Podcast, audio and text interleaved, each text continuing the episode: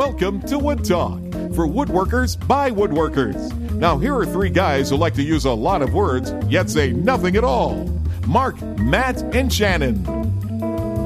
All right, welcome to Wood Talk number 240 for May 4th, 2015. May the 4th be with you, by the way.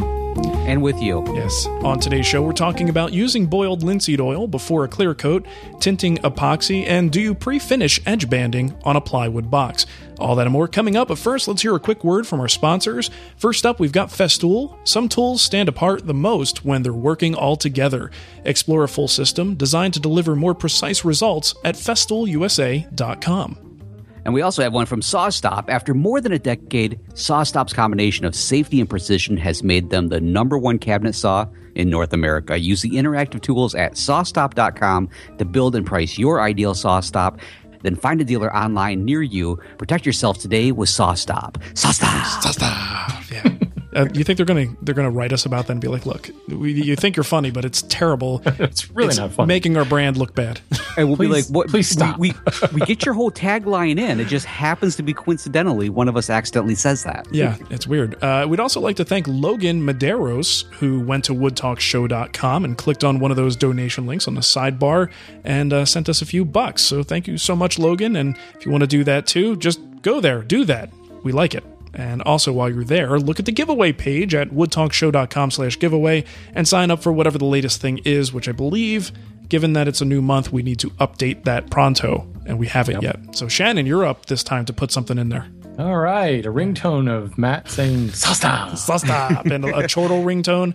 Yeah, we're long overdue for a chortle ringtone. Yeah, we are. Oh my gosh. I hope nobody ever, like, you know, steals it from underneath our feet. Uh, they will. It'd probably be the modern woodworkers guys. They're Probably. the types Actually, that. would that be more like under our breath? That's probably the better description. Yeah, in this medium, I think. Uh, All right, let's move into what's on the bench. I'll go first. I'm working on the chair still. I got the seat glued up and started to hack away at the little uh, the little butt indentation, the scoop out dealie. But indentation. butt indentation, and uh, that's a lot of fun. There's a lot of dust, and I put the fan in the window, big box fan in the window, just to try to pull out as much of it as possible. But uh, had a blast with that. I just love power carving. It's it's so fun. It's so much more forgiving than people think. If you've never done it before, you think like, oh, you've you have to be one of those people who's like, well, when I see when I do a carving, I actually see what material needs to be removed. You know, like I see the the face in the tree, and I just remove everything that's not the face. right. I let the tree be what the tree Yeah. wants to be. I think the tree wanted to be do you left want to carve alone. up people's faces, man? That's just creepy. because everyone likes chiseled features. But Is that the one where they're using that, that scary looking chainsaw one? Oh, that thing is just nasty. Yeah. that one carving thing. the oh. Lancelot Lancelot from uh, King Arthur tools. No, I don't use that one. Oh my god, that thing just gives me the creeps thinking about it. Yeah, me too. And that's why I don't use it. But either way, the carving went really well. The seat looks uh, nice and smooth. And I have moved on today to the front legs, and that involves that rabbeted, what do they call it, hip joint or something Maloof, like that. the Maloof joint, Yeah. I think is what it's oh. called. yeah, well, So it's you're working your way down the leg. You start with the butt. Now you're at the hip. I see how you're doing this. moving all across the body, baby. Oh my lord. Yeah, so it's a, it's a pretty interesting joint. You know, it's basically a, a notch that gets rabbeted. So you've got this little mortise and tenon data-y rabbity thing. It's got a lot of terminology in it. And uh, rabbity bridle thingy. yeah, bridally jointy kind of thing. And uh, it went really well. And uh, no real surprises there, just a little bit of finessing to get it to fit right. But I got both legs on there, and now I can proceed with the rest of the shaping that happens to those legs. You get to do a little offset turning on it, which is kind of cool. And uh, I'm really looking forward to this one. This is a lot of fun so far, and I'm just kind of plowing forward. So um, that's about it for You know, me. I, I I know that this is a family show, but I keep thinking of how like are you running out and maybe like looking for like a particular derriere to come and sit on the piece to make sure that it fits the right way and you're like excuse me excuse me you have a very nice rear end will you come and sit on my wood so i can get a feel for whether i removed enough material Yeah, that would go over well. yeah So I should probably do that. Uh, and then we'll be doing the next show. Uh, do you think they have Skype in jail? Um well, it's very possible it depends I, I if you went to the one that martha stewart went to i think there's a chance Can I do uh, my show from jail, please? Uh, yeah, so it, I actually sat in it. That was the best I could get. I hopped up on the bench, sat on it, and said, "Yep, feels fine," and uh, got off of it very quickly. So So it's only going to be comfortable for, for, for like really narrow, no butted people. uh, narrow, bony butts will be perfectly happy. Well, you figure if you got a little more cushion there, it's probably going to be more comfortable anyway. Yeah, there, yeah, exactly. You have the built-in padding on there. Now, do you do you, do you spend a certain amount of time on there? I mean, are you like, you know, this is a great excuse to get caught up on my Netflix marathon? no, Matt. but you can go now. All right. Well, I, I myself have finally completely wrapped up the tall dresser build. I ended up taking a few days off because it was like one of those things. Like number one, I just needed to get away from work. I cannot keep working at that place, but uh, the paychecks are nice, so I guess I'm going to continue for right now. But I did walk away for a few days from there, and I went out in the garage and got the dresser all ready to go. And I put the milk paint on. I even did a little top coat. I put the chalkboard paint on the front of it, and I stepped back after the final day and was like. I did that. Wow, that looks really awesome. It looks So- good, it man. looks really good, man. Thank you. It's, it's uh, Photoshop is amazing what you can do. I had no idea you were going for like a two tone thing, and I was like, "Damn, look at that! Nicely done, Really sir." Cool. well, thank Now, you, thank you very what much. What I want to see, and maybe you've got this, and maybe this is a Patreon thing that I haven't seen yet, but did you, um, I'd like to see it with the drawers pulled out. Did you leave the wood natural on the drawers, on the sides? I Uh, mean, yes, yeah, See that? yeah. the- Because then you're the- gonna have the- this three tone looking thing that just would look sweet. That's awesome. Yeah, the, and in fact, I even went so far as uh, so for the for the paint on the drawer fronts. Since I did the pinned rabbets for the sides, I actually went through and I cut tape so that it went specifically around there. So it's it's almost like some some nice pinstriping, kind of a very detailed in there where the paint stops and starts, and that even adds that bumps it up another level. Nice. That was also procrastination because I was too afraid to get started painting. I'm like, well, rather than painting right now, I'll just tape this all off and went from there. So yeah, so really excited about it. My daughter has been, she's like, yeah, that's nice. And uh, so that was uh, the, the big thing for me was like trying to figure out what to do with the knobs uh, that we're going to put on there. So I found some wooden ones, and I'm like, this this actually works out pretty good. They're, I think they're the just the right size.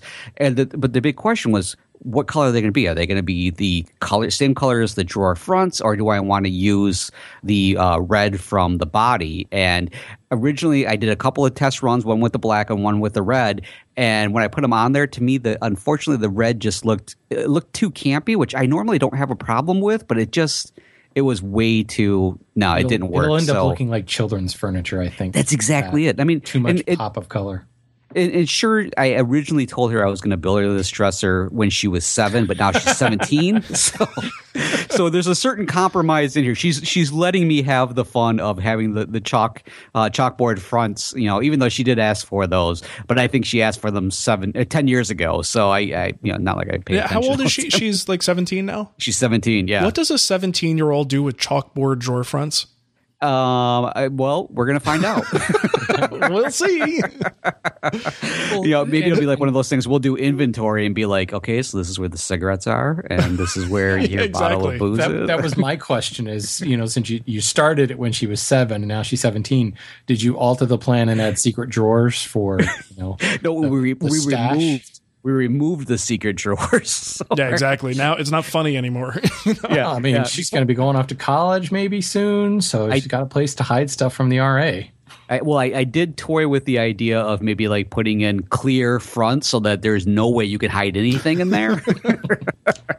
awesome. so that was that was pretty much it. Now, Shannon, how about you? You said that you had a nightmare the other day. Were- were- You know, were you able to be consoled? Was Alex able to come in and and rub No. your forehead? There was no consolation. Um, it, I, I've been waiting for the weather to, to get right, and the weather was just perfect finishing weather this weekend. So I, uh, I broke out the brushes, I broke out the rags, broke out the Erlex, and I just went to town on a bunch of different projects. And there's something really fun about that, first of all, because if, if you, if you guys are like me, when you get to the end of a project, you're kind of ready to be done. You're very proud of it, but at the same time, it's like, okay, get it out of here, ready to move on. And part of me also just needs to take a break from the shop. You know, you especially after you've dealt with the finishing details and the last little bits that can be really intense. I need to just kind of get away. But if I get away from the shop, then I feel guilty that I'm not in there. You know, I've got the time, I need to get in there. Finishing's cool because I can get in there do what I need to do, and then there's nothing I can do after that. So I feel like I've accomplished something, but I've, you know, what is it, 10, 20 minutes to put a coat of finish on, and then you're done. Forced to And you walk go away. Yeah. So that was really liberating until um, I've got this um, this side table. It's made out of walnut. This is part of that three commission deal, and it was because I was finishing a bunch of stuff all at once. The bench was literally every horizontal surface in the shop was covered with painters' pyramids and projects sitting up on them and things like that. And um, I went to put a block plane away and my tool cabinet, and um, like ever so slightly brushed the side of this walnut table. Well, it just so happens that I guess one of the legs wasn't quite on the painter's pyramid where it needed Oops. to be. Oh no! And the painter's pyramid slipped out and it fell, and it was close enough to the edge of the bench that it started to fall off the bench. Oh, so it was the total Hollywood. Everything slowed down. No, I turned to like get it, and I caught it so that it didn't hit the ground. So in other words, I stopped its momentum so it didn't crash into the ground, but it just touched down, just ever so lightly touched down, like Neil Armstrong on the moon, into a pile of sawdust. wow. Freshly coated varnish on this thing, just touched into a pile of sawdust. Oh, That's oh uh, a built-in texture, right? Oh man, and it was just far enough along that it was starting to like you know the rag will start to drag on the surface. In other words, the time when you ruin a finish if you wipe it anymore. Yeah. But what was I going to do? I got to wipe and get as much of this sawdust off as possible. So that table um, is now sitting over in the corner. And I need to dig out my Rotex sander. it's one of those power tools I hung on to, thinking I'll use this for home improvement stuff. Yep, that's got to just take it back to the bare wood. And it's it's awful because it's an assembled side table. So, you know, if it were still in parts, hey, that's easy to sand. But when it's assembled, every little nook and cranny I've got to get into is just completely covered.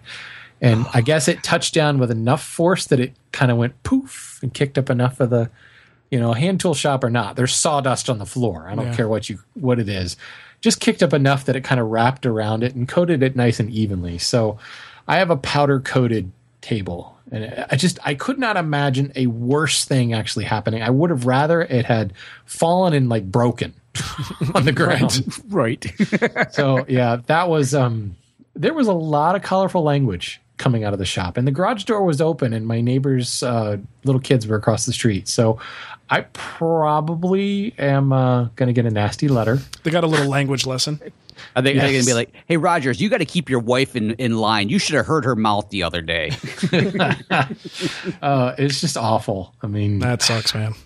Yeah, so, I imagine you did a high pitched scream. Is what I'm thinking. As soon as that yes. went over, was there that high pitched scream, and that's why they're like, "Oh my!" Sounded like Ned Flanders murdering his his wife's plant. It was, awesome. It was bad. It was very bad. So yeah, back to the um the the sander and the planes and basically starting over on that one. Mm. But I, you know, honestly, I think I'm just going to stick it in a corner for a while because I'm so so mad at myself and mad at the project. Therefore, that yeah, make it sit in a corner and think about what it did. Pretty much, right. when it learns its lesson, it can come out. Cool. All right, let's move into what's new. Got a bunch of things to mention here. First of all, I want to make sure you know that Woodworkers Safety Day is coming up, and this is something that the Modern Woodworkers Association guys do.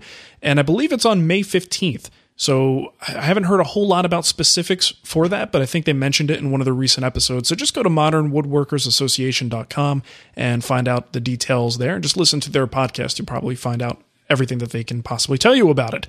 Um, yeah. And I just don't know that much about it at this point because I've sort of, I've sort of washed my hands of the whole thing. right. uh, and, and, you've been slightly occup- preoccupied right now. A little so bit. It's not like. yeah. So I kind of passed the baton, if you will. So check those guys out for that. Um, also, got one here that I threw in uh, last minute. On Thursday of this past week, I did a little guest spot on the Woodshop 101 podcast. Now, we mentioned this um, months ago, I think, when they first started doing their shows. Uh, Jeremy and Drew do a nice little audio show that you may be interested in. They're on episode seven, and I'll put a link in the show notes to the one that I was on and it was a good time. Had a lot of fun talking, and we actually did talk a little bit about Safety Day and the history of Safety Day and why I wound up passing it on to the Modern Woodworkers guys. Um, but had a lot of fun with those two. Good, good bunch of dudes, and check it out. It's the Woodshop 101 podcast.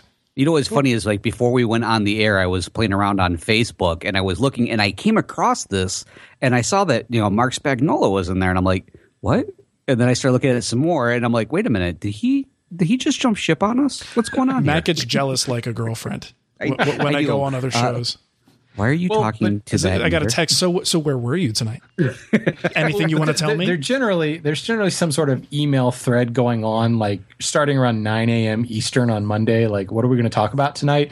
And there's been absolutely no conversation until about 4:45 today. Yeah. So yeah, I can see where Matt was thinking. Wait a minute. Yeah.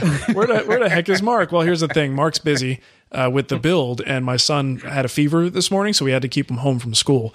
Uh, so it's just been a, a little bit more busy in the house than it usually is. Oh, well, my son was actually home today too with a fever. What's going on here? I have no idea. It's something, something's going around. Hmm, it's got to be with only the woodworking guys. That's it. Sweet. Well, hey, wait, this next one came in from Alex, and Alex says, "Hey guys, I found this video that features a pretty sweet technique for bending wood. You uh, for bending wood unique ammonia. Have you ever seen or heard of this technique? That's a before? weird sentence. That is a weird sentence. I must have put that in there the wrong way. Uh, I'd love to hear your thoughts on this technique. So, did did either one of you watch this? Because as soon as I saw ammonia, I'm like, I'm out. I, yeah, I'm not a big fan of ammonia. I didn't. I didn't watch it. Oh, that's right. It's only it's only vinegar. I get the two of them mixed up for some reason. Wait, so it's not ammonia? No, it is it is ammonia. I just remember that you like vinegar. Oh, oh, gotcha. Unless there's vinegar in it, Mark ain't watching. yeah, it's the only right. liquid I pay attention to. Uh, There's moments though that to me vinegar, if it hits my nose the wrong way, it has the same effect as being Like inundated ammonia. with ammonia. exactly. Yeah. and actually, I just went to the the link, and it looks like it, this video does not exist anymore. So Let's, uh, how about we just pretend we didn't say that? Yeah, let's do that. So well, I rewind that. Okay, here we go. Let me try that again. All right, Shannon, what do you got? I'm confused. All right, this comes from Joe. He wants to know Have we seen the Powermatic ICFF Vote 2015? That was in all caps. Settle I down. guess I was supposed to shout that, right? Yeah. Uh, let's see. It's view the work, choose your favorite, see who wins selections. Yeah, what do we think? so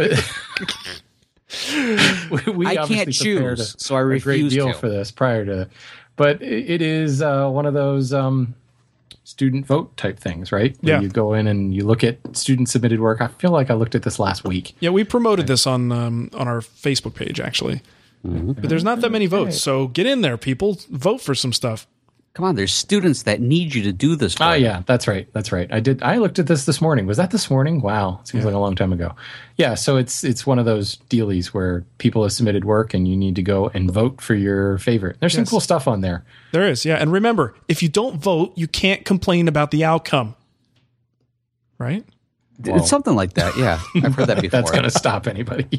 And it certainly doesn't on Facebook. I'll tell you that much. All right. Uh, if you next, have an opinion, nobody wants it. Well, but go ahead and give it anyways. yeah. Uh, next one here is from Gonzalo. He says, uh, Hey guys, not sure if you talked about this in the past, but just came across this company that makes furniture with hidden compartments. Pretty cool. It's qlinedesign.com slash safeguard. And uh, I'm just, you know, not doing a great job today. I didn't look at this. So let me, let me go look at it now. It- it's it's what I usually think of when I see this type of furniture is the prepare for the zombie invasion.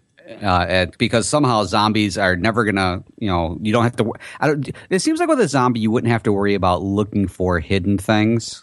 No, you could probably- care. They just want your brains. Yeah, you could leave a shotgun on the, the coffee table, and it's the people who are alive that you have to worry about. If there's anything I learned from The Walking Dead, that's the key. Exactly. It's not the dead that's the problem. It's the, the the crazy people who survived. Right, and and if there were crazy people surviving, I'm going to have my guns out in, in the open also because I'm going to want to shoot them before they can get in the house. You know what's crazy? I'm looking at some of the the SketchUp on this page. They have a lot of SketchUp imagery um, that that are that's kind of in a slideshow. Almost every hidden compartment is it's got guns in it. Yeah, it I was just going like to say, it- just in case anybody's wondering what the hell Matt's talking about, they're hiding guns in these compartments. I don't think that was actually said. I think Matt No. just went into a zombie apocalypse. Yeah, I mean, I suppose you might be able to put jewelry or, or something in there, but clearly the folks who are doing this stuff are, uh, you know, have a one track mind and they want There's some very, very shiny guns, so that could be a type of jewelry. It is, it's pretty interesting stuff. I would probably want to put like my bestest chisel in there. That's what I would do. Uh, Mark and Shannon are coming over. Crap, how do I hide these? I, I would just, I don't know what I, I don't have anything that I need to hide that much. Maybe like insurance papers. There you or go. Something, but those should be in a fireproof safe. Never mind. right, exactly. I just use oh them my for, god, like- get my entertainment center out. It's got all the paperwork. carrying it on my back on the way out. Yeah. That guy's really attached to his TV. Holy! All right. Well, this next one came in, and this is uh, this is a reminder that Bad Axe Tool is hosting Salapalooza. What's a Sala? Uh, I think that that's actually French. Sala. Ah. So I'm just I've been Sala? trying to figure it out. What's a Sala? Sal- what's a palooza? It's a party. Oh, it is. It, it's a it's a type of madrigal that is sung only in honor of tools. I, That's what- I that's just. I, I, I like that. I always assumed palooza was like the word that somebody used because they were really enjoying the concert and all the beverages and assorted things, and that's what, the only word that came out. Yeah, I, I, it's bad when you look up a word's definition. The only one you get is the Urban Dictionary. Like every word or variation of a word is in the Urban Dictionary, but that doesn't actually tell you that it's truly a word. there you go. But I, I always took it as palooza being like the second half of the word, and what you put in the front is the thing that you're having this party about. You know, so like you would have Saw palooza. So this I'm confused by the Sala.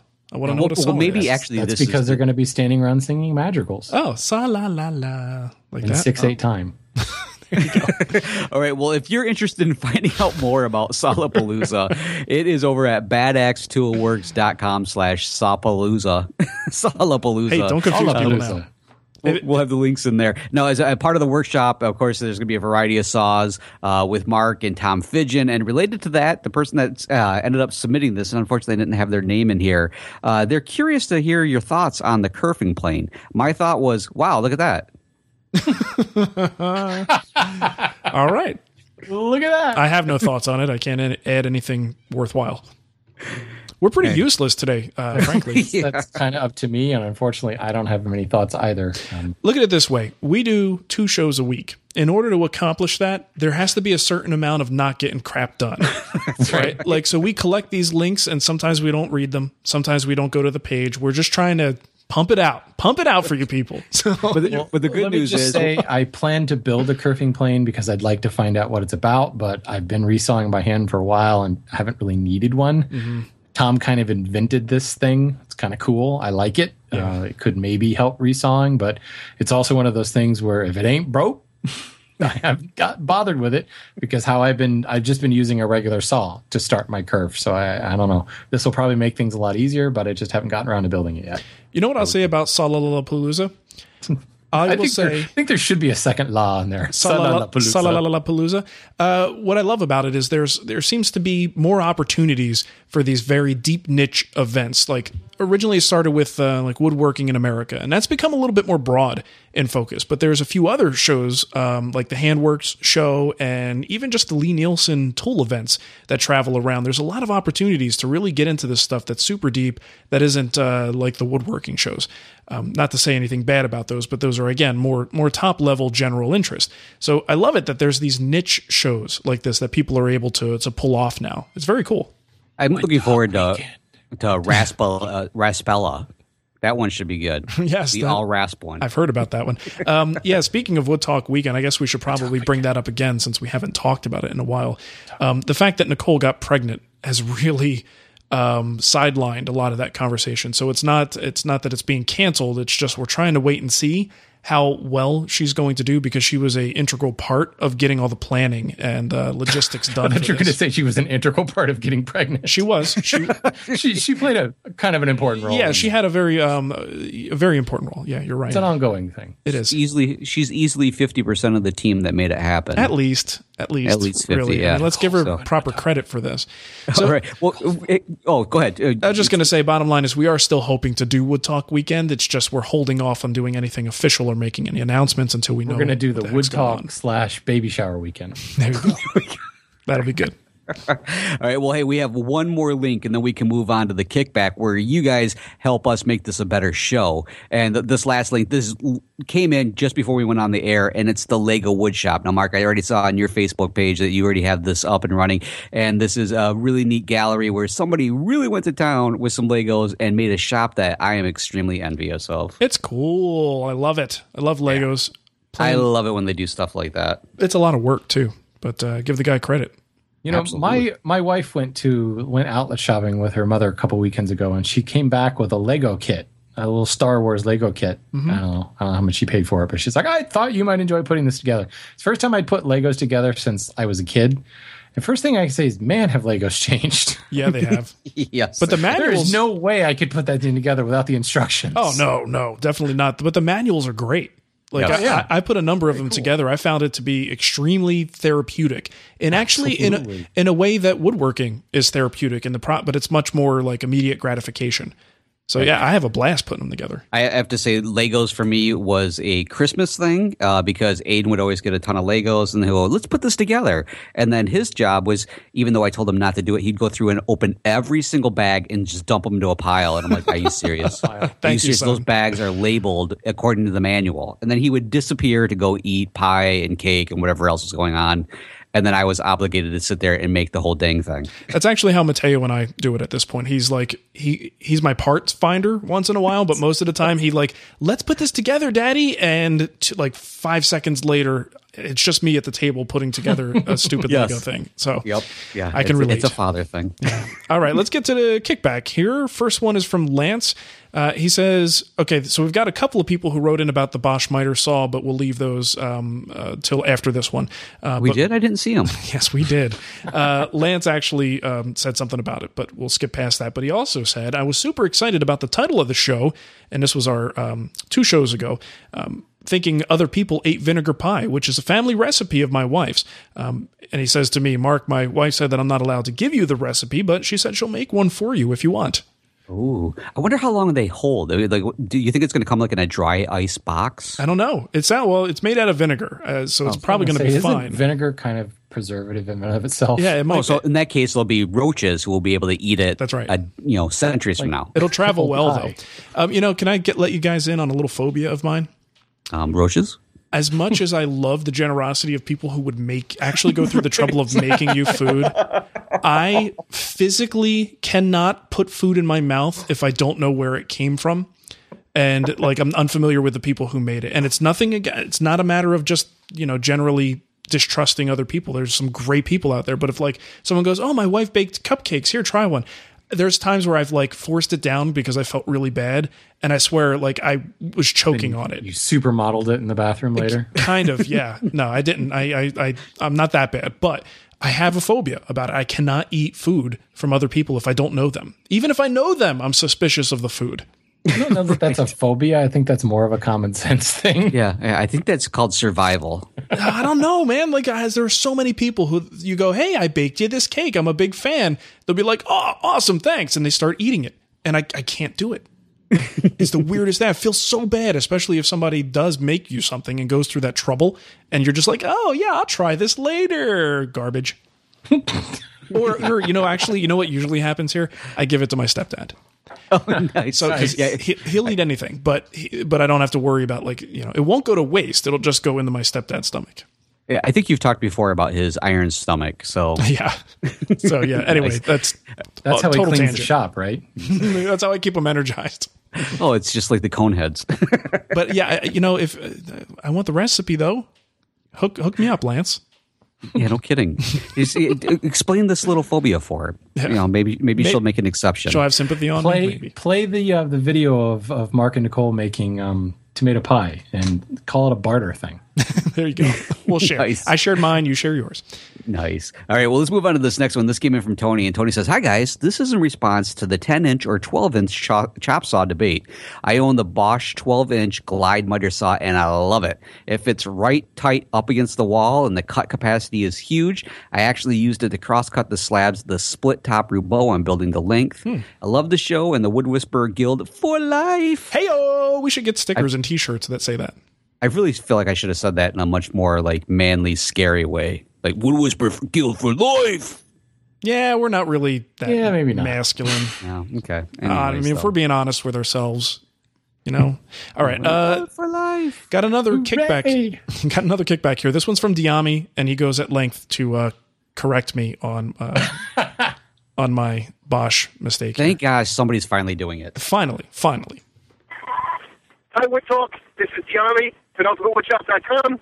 I'm listening to episode 238, Vinegar Pie. Mark, uh, that is a New Jersey thing. I don't know what you're thinking. But beyond that, uh, to talk about miter saws, um, I had to call in.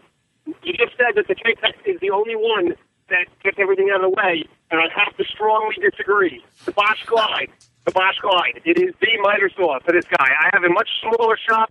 I have a 12-inch Bosch Glide. When the saw is up against the wall, from the fence to the back of the saw, I've measured it when I was picking out my saw. The Bosch Glide takes up two inches less space behind the fence than the Kapex does. It's a bigger blade, slightly more capacity, though that's marginal, and it is a dead accurate saw. Um, so definitely, I use mine for everything. Like it sounds like this guy wants to with his um, home improvement stuff. I can't recommend the Bosch Glide highly enough, and it's much cheaper than the Kapex, and only a little bit more than that the Walt you already bought. So hopefully that kickback helps. All right, I get it, people. There's another dang saw. I get it. Did, This now, message Diami, brought to like, you by the Angry Long Islander, Long Islander Association. I think did Diami, that's just how sprint the phone to be able to hit that one. in I the- think if you oh take if you take someone from the Northeast and you make them a little out of breath and get them excited about something, that's it just comes across as angry. Oh man, But he's not angry. That's just that's just Diami. Um, you know, as as a sidebar to this, I actually emailed Mark. I don't know, Mark and Matt, maybe an hour after the show, mm. and said, "How much you want to bet we hear kickback because we didn't mention the glides or the, Yeah. the Bosch saw." Yeah, pretty much. Yeah. So so there's This one is other one saw. of like twelve. Lots of people chimed in, and it was only it was kind of in passing. That wasn't even the point of it. It was like, oh yeah, I think the Kapex is the only one. You are wrong, sir. so yes, there is one more. My bad. Uh, Diami, I love it. That's awesome. be quartered and drawn and Well, you know, it's, it is a good point just in general because that happens to be a pretty darn good saw. And for the price comparison, if you're worried about space, um, it's going to be tough to justify the Kapex if there is another one that would suit, you know, the space considerations. So I know, have to and I- strongly agree. Strongly agree. Yeah, and let's all let's just clarify that point. You can't strongly disagree with a misstated fact. You strongly disagree with opinions. It wasn't an opinion. I just misstated my. I had my facts incorrect. I strongly agree with that too. I, I, I strongly correct you. Is that what he should have said? I strongly And- and- correct you, sir. After after all of these ones that came in i wanted to reply to everyone and be like that sounds fantastic but as i had mentioned in the show i just don't have the room for it. I don't care how close to the wall it sticks or any of this other stuff. I don't have the room in my own shop and as i had said in the episode i can guarantee even if it was that much closer to the wall i'm going to bump it and it's going to fall down it's going to be broken in like you know a couple of days of having it. It just that stuff just sticks too far out You just need to mount it vertically on the wall. Ooh, that would be oh good Has anyone done that? I think someone should try it. That would be really neat. So if anybody wants to strongly correct me on my pr- assumption there that I'm, you know, They will. They will. yeah. All right. Who's next? I think you're next, Matt. Oh, am I? Yeah. Oh, yeah, because it says Matt again. I'm, I thought that was a special Matt. You know, I will oh. say, thankfully, there are very few awkward silences in this show. There are usually they're filled with chortles. That's right. Awkward. Okay, so. Scott called in, or Scott called in. Scott left us a kickback and said, "Good call on those, the connector bolts. You can get one size at Home Depot that's good for two three-quarter inch boards. FYI, the male female connector bolts are also known as sex bolts. Hey, yo. At least they were back back in the day. You can put quotation marks around back in the day when you used to use them to attach skateboard trucks to the deck.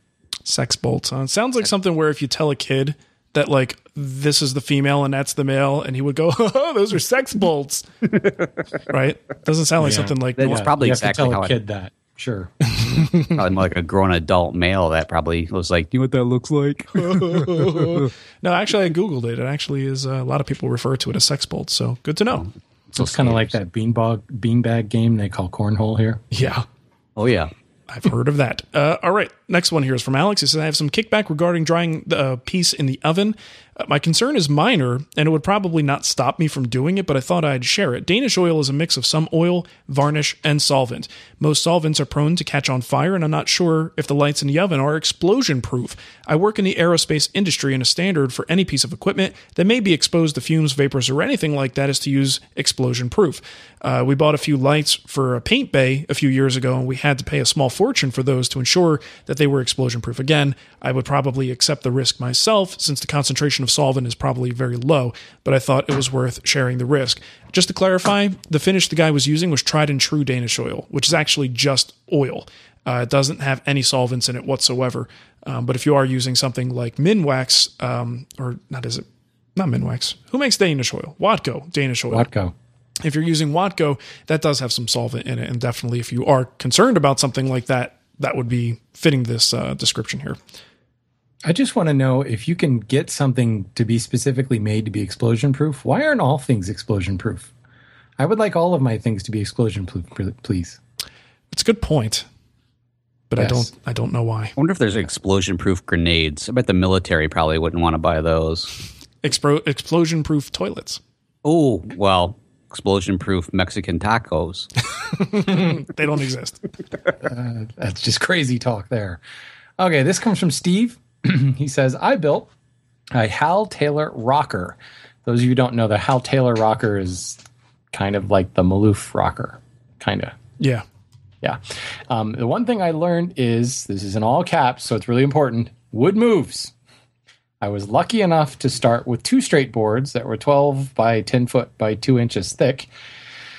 Oh, that's another rant. Okay. Uh, take a look at the attached picture. It's of a rear leg, and after cutting, it moved three eighths of an inch on me. A little research proved this to be normal. After cutting out the inside contour, the wood moves towards the removed stock. Fortunately, this is the inside of the leg, and it is flexible enough that it can spread out when putting in the headboard. Uh, build on and don't freak out like I did. So there's your um, here's a, your advice, Mark. Is uh, wood moves. Okay. Good to know. In my little rant, if I have to say, industry standard, and this is not just in the US, this is globally, thickness, width, and length, people. Thickness, width, and length. Thickness, width, and length. Instead of I- what does he got here? Width, length, and thickness? I always go length, width, and thickness. Yeah, that's that's just wrong. No, I'm, That's I'm better, you. though. That's I, I what I like do. it better. And you know what? I'm going to continue doing it that way. Yeah, I was going to comment on that when you sent me dimensions earlier today. it's, just, it's so confusing. Um, not to me, it isn't. no makes total sense. Yeah, I have that. Same, my wife and I have conversations for like that. people that. that want, um, you know, I need a, a three by four by seven. Yeah. Like, what the hell do you need? See, well, that's why I put little letters after it so that if you are confused, I'll I'll, ta- I'll take that. I'll take that. it's fine. It's fine. I've polled the industry, and most people agree that it is thickness, width, and length. So there you go. I'm going to look into that and get back to you. Okay, I don't work in the industry, so what do I know? I, actually, I, I, I think we have the next poll coming up. Uh, we now know what it's going to be. length, width, and thickness, or width, or what is it? Thickness, width, and length is what you what you like. Yes. Okay. By four quarter by six by eight. You know what? Yeah, it, that it's a great poll question. Let's let's put up a poll or leave a comment. Let us know what you typically use, even if it's the I'll industry tell you standard. when you're wrong. Yes. All right. And maybe the other one we could do, and just in case that one uh, totally falls flat, is we can say, you know, is there more than one uh, a Kapex? Is there something other Something than other the than the Kapex? Kapex. uh, by the way, I just want to state my opinion that three plus three equals seven. All right. Uh, Let's see. Got one here. The last one was from Wilbur. He says, "Here's some kickback on the discussion you had on how big a motor you need to power a full kerf blade in a table saw. If you look back at woodworking machinery catalogs from the 40s and 50s, you'll see that the typical table saw, such as the venerable Delta Unisaw, came with a one or one and a half horsepower motor, which is less horsepower than a typical table saw being sold today. Likewise, bandsaws typically came with a third to a half horsepower motor. I'm reasonably sure woodworkers back in the 40s and 50s had to rip eight quarter maple and oak just as modern day woodworkers do. So, why is it that woodworking machinery was sold with lower horsepower motors than what we see today? Some folks say that the motors were different back then, but that's not true for induction motors that you find on machines as opposed to universal motors found on routers and shop vacs, which are rated with peak horsepower generated. Geez, I'm running out of breath here. It's a long one.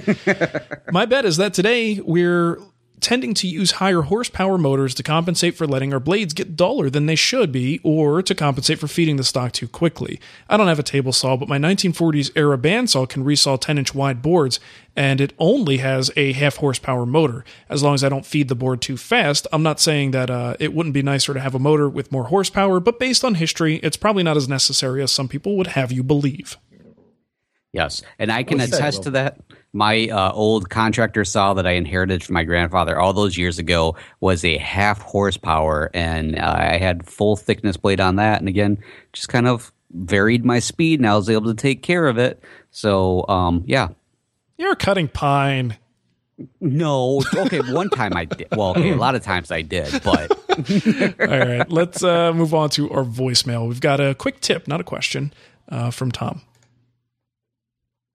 Hey guys, this is Tom Strezik from the Strezik Workshop. I've been binge listening to the old shows for the last couple of weeks, and since it appears to be the first week in May, I thought I'd share a good safety week tip. Use clamps. Okay, duh. Use clamps for glue ups and such. I get that. I mean, use clamps for holding a workpiece down when you're attacking it. I was drilling holes in a handsaw blade to fit into a cuffing plane that I was making. So there I was at my drill press, drilling holes in this handsaw blade, holding the blade down with my left hand, and operating the press with my right. I could tell that the drill bit was about to penetrate the steel when all of a sudden, bam! The twist bit caught the steel, ripped it out of my hand, and started spinning the damn blade at 2100 RPM. Luckily, I have the reflexes of a kung fu master and was able to get my hands out of there before any real damage was done. But the blade did hit my hand twice, and I now have some really interesting scars on my left hand in the shape of saw teeth. But that could have gone so south so fast. And it actually took me almost a year before I attempted the operation again. But when I did, I held the blade down with a hand screw clamp, and then I blocked possible travel by putting a C clamp just to the side and added a few more clamps just for good measure. You guys do awesome work, so keep it up. Have yourself a good day, and this is Tom Strezik. You know how when Carrie used to leave her uh, messages or, or do her clips, we would say that she has like the perfect audiobook voice? yes. Tom has a voice that I would love to hear in an audiobook. You have Really, listen- I, yeah. I was thinking that it reminded me of like some of the political phone calls that I get during peak campaigns here. right. I was That's thinking true. WWE. but now it's just got you know he's got a good a good tonality to his voice. I wouldn't mind hearing it. Um, uh, was read some fiction. Good storytelling, sir. Good storytelling voice. All right, let's move into our email. Uh, this one's from James. He says, I'm about to start a new project, a small bathroom cabinet made from cherry. My thoughts are to use wipe on poly as the top coat. The big debate that I'm uh, curious about is whether or not it's beneficial to do a first coat of boiled linseed oil before topping it off with a wipe on poly. I've read that using BLO as a first coat can help pop the grain before finishing the piece with a final top coat. However, I've also read that using BLO is pointless when using a poly top coat, wipe on or otherwise. Is there any benefit to using BLO to bring out the grain?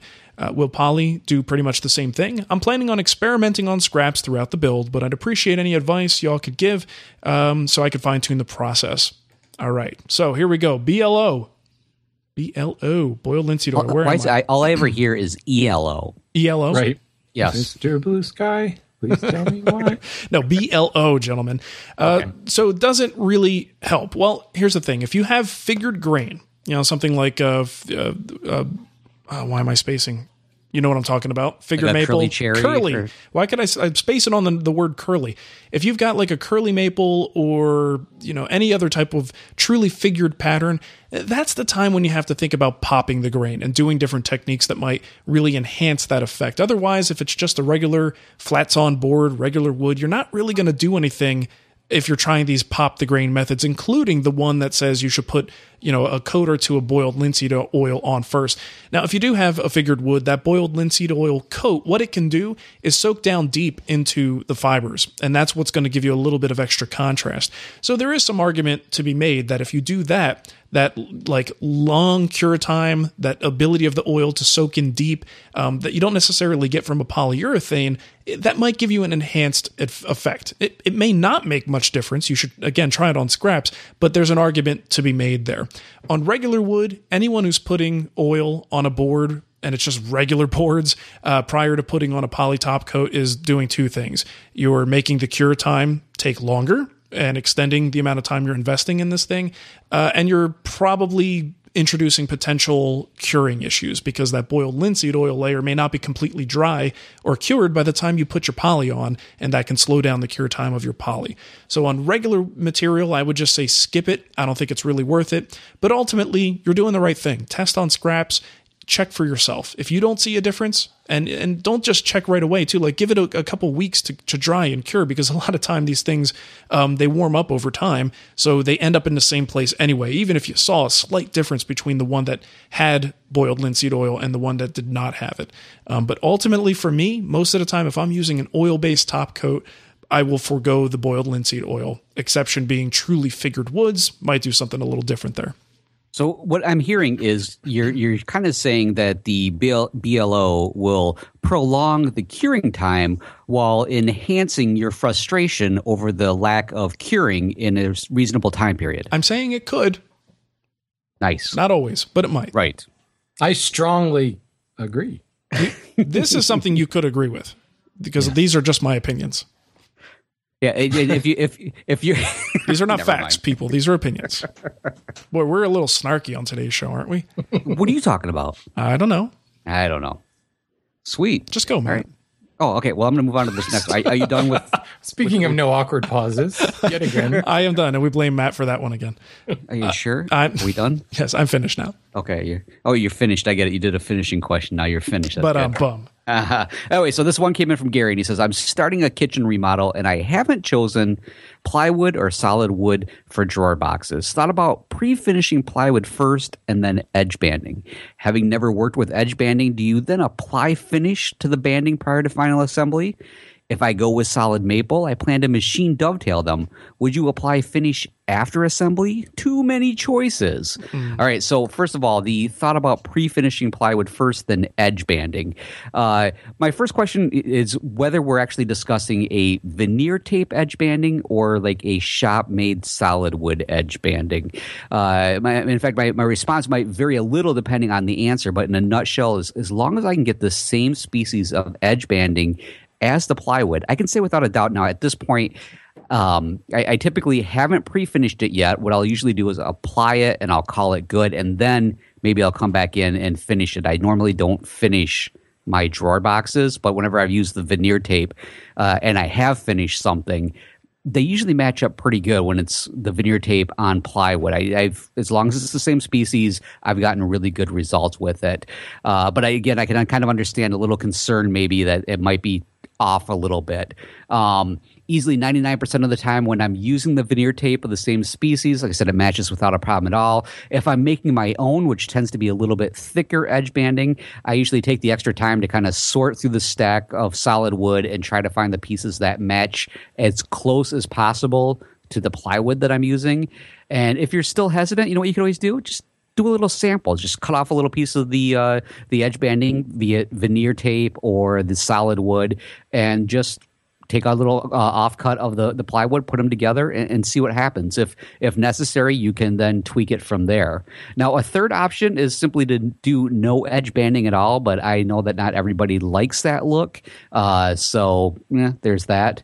Now, the question about if you were to go with the solid maple and the fact that you were going to machine dovetail them, would would you finish uh, after assembly? That's normally how I do it. But then again, uh, some people don't like my finishing technique when it comes to drawers that maybe have dovetails or something on it because I don't always just simply try to like color within the lines, if that makes sense. Oftentimes I'll just be like, all right, I'm just going to wipe it on the side and there we go. That's all good. So there might be a finish line, literally a finish line where it's ended on the uh, where the drawer boxes are. But if you decided to finish the drawer fronts prior to uh, assembly, you could totally do that. Just make sure that you don't get finish on the mating pieces or the mating surfaces where the glue is going to be, because that could cause a little gluing issue potentially. Okay. Sure. Sounds good. Yeah, no, it does. You guys are just making fun of me. I have nothing to add. How do you feel about okay. the wash? I'll tell you, tight. it's it's definitely not the only one that goes against the wall. There's another one called the Kapex. K-Pax. I'm gonna write that down. Okay, this comes from Eric. He says, I like using West System epoxy for some of my harder glue ups.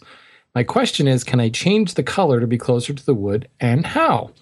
Okay, I've done this uh, a few times, but I've never been able to get a match. Um, my issue, well, first of all, I just use a dye. Um, I mix up my epoxy and I use a dye. I, I happen to use TransTint because I've got some of it. Um, I've known people use powdered. I like TransTint because it's already in liquid form makes it real easy. The problem is, is when you're mixing up the epoxy, um, you know, it's you add dye and it's very, very, very dark because it's this concentrated, you know, viscous thing. So it can be really difficult to get that match uh, unless you kind of make several test batches um, and spread it out thin to see what actually color it looks like when it's actually thin. Well, considering how expensive West Systems is, it's not something you want to be doing a lot of.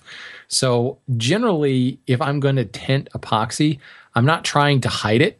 Um, I'm trying to highlight it. It's like filling in a knot to stabilize a knot, or um, making a fix where, not that I've ever done this, but where you drill in to secure a tabletop and maybe you drill too far and you poke through the top. Suddenly there is a gum pocket on the top now, and it's How did that get there? Um, so I- Mother Nature's I've great. never really used it to blend something. I, I guess I can understand if he's using it to actually glue up the whole project and maybe want something that is going to hide the glue line a little bit more. Mm-hmm. I suppose you could do that. Um, you're just going to have to kind of play with it a little bit. You know, one or two drops of the epoxy is probably all you're going to need to add that color. Because let's face it, you know, we don't really want our glue showing anyway, because glue's going to mess with any kind of finish, especially epoxy uh, that you apply later. That's going to prevent the the finish from soaking in. But I can see where he's coming from. Like in a panel glue up or something, I know hide glue because it's already kind of brown in color. It looks great when I glue up a walnut panel. There's just there's no way you can see it. So just be very very light handed, if you will, with the dye. Yeah, I've got uh, the West System stuff. That's what I use a, a lot. And the powder that you mix with it to just kind of give it a little bit more bite um, and more strength, it's white. So when you mix it in, it depends on which hardener you're using. Now, the, the slow hardener is clear. And it actually the great thing is clear. It's you know can go with just about anything. Um, but the the faster hardener, what they call their fast hardener, over time, it really picks up a dark amber color, which on a lot of your darker species, your walnuts, bubinga, mahogany, it's fantastic for because it doesn't really need anything. So even if you mix a little bit of that white powder with it, uh, it does quite well. But if you put it with the, the white powder with the clear stuff, eh, then it is kind of a chalky white look to it. So if you're using that on a dark species, I could see why he would be really concerned about that. But if you've got both the slow and the fast hardener on hand, and you have had that the, the fast hardener gets darker over time, you actually kind of have the best of both worlds. Just use which whichever one makes the most sense for the color of the project, and you might be able to get away with it. But you got to have both hardeners on hand to do that. I'm sorry, what's the powder stuff again? The the, the stuff that kind of gives it hardener. um, the filler that they recommend. Oh, to to thicken it up a I little bit. yeah, I can't remember the name. Yeah, it thickens it up and it gives you, if, if you have a gap filling sort of situation, um, it gives it a little bit more structural integrity and helps the bond a little bit. But it's like a gray, grayish white powder uh, that Right. you put in there that you know just kind of gives it. It takes it from that sort of clear looking solution to something that is no longer clear. You can't see through it anymore. It's a kind of pasty looking. Oh. Cool. All right. Uh, if you want to support us and keep a snarky little wood talk show like this going on forever, you can do that. Uh, you could set up a recurring donation or a one time donation over at woodtalkshow.com. You could also pick up a Wood Talk t shirt at twwstore.com and make sure you enter into that giveaway as soon as we get it posted at woodtalkshow.com slash giveaway. You can also leave us a review, which always helps when people are searching for new shows, uh, like they have in iTunes. Go to the iTunes store, click on ratings and reviews, and give us that five star rating, just like Polkster13 did. They said, uh, I don't know if it's a he or she. I found Mark through YouTube on a video about installing a French cleat system to store tools and stuff on.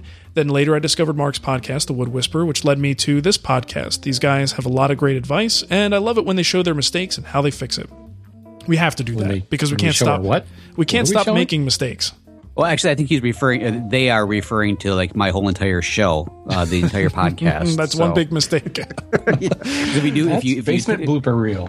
yeah, if, if you do a search for uh, mistaken woodworker, that's the first thing that comes up. Boom, there it is. Uh, finishes it off by saying these guys are really down to earth and give lots of great advice. Thanks to these guys for all the hard work that they put into things. Keep it up. Thank you, Polkster13. We appreciate that. Very nice. All right, Matt, how about you give them the contact info and we'll get out of here? Okay, what the heck? Please. Why not? Uh, uh, hopefully, these all aren't about the Bosch, although we will accept them anyways. Uh, qu- comments, questions, topic suggestions, several different ways to contact us. Leave us a voicemail on Skype. Our username is Woodtalk Online.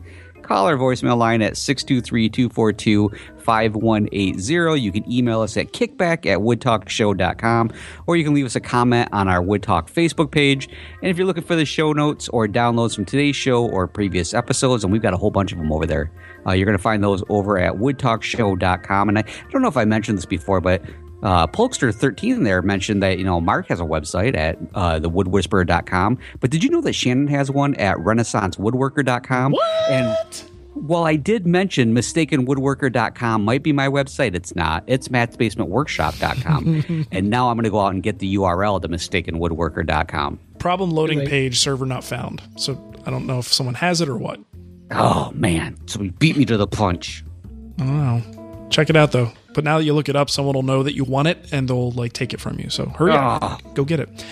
All right. Well, that's about it for our show today. Thanks for listening, everybody, and we'll catch you next time. Yep. Next one might be better. Volta!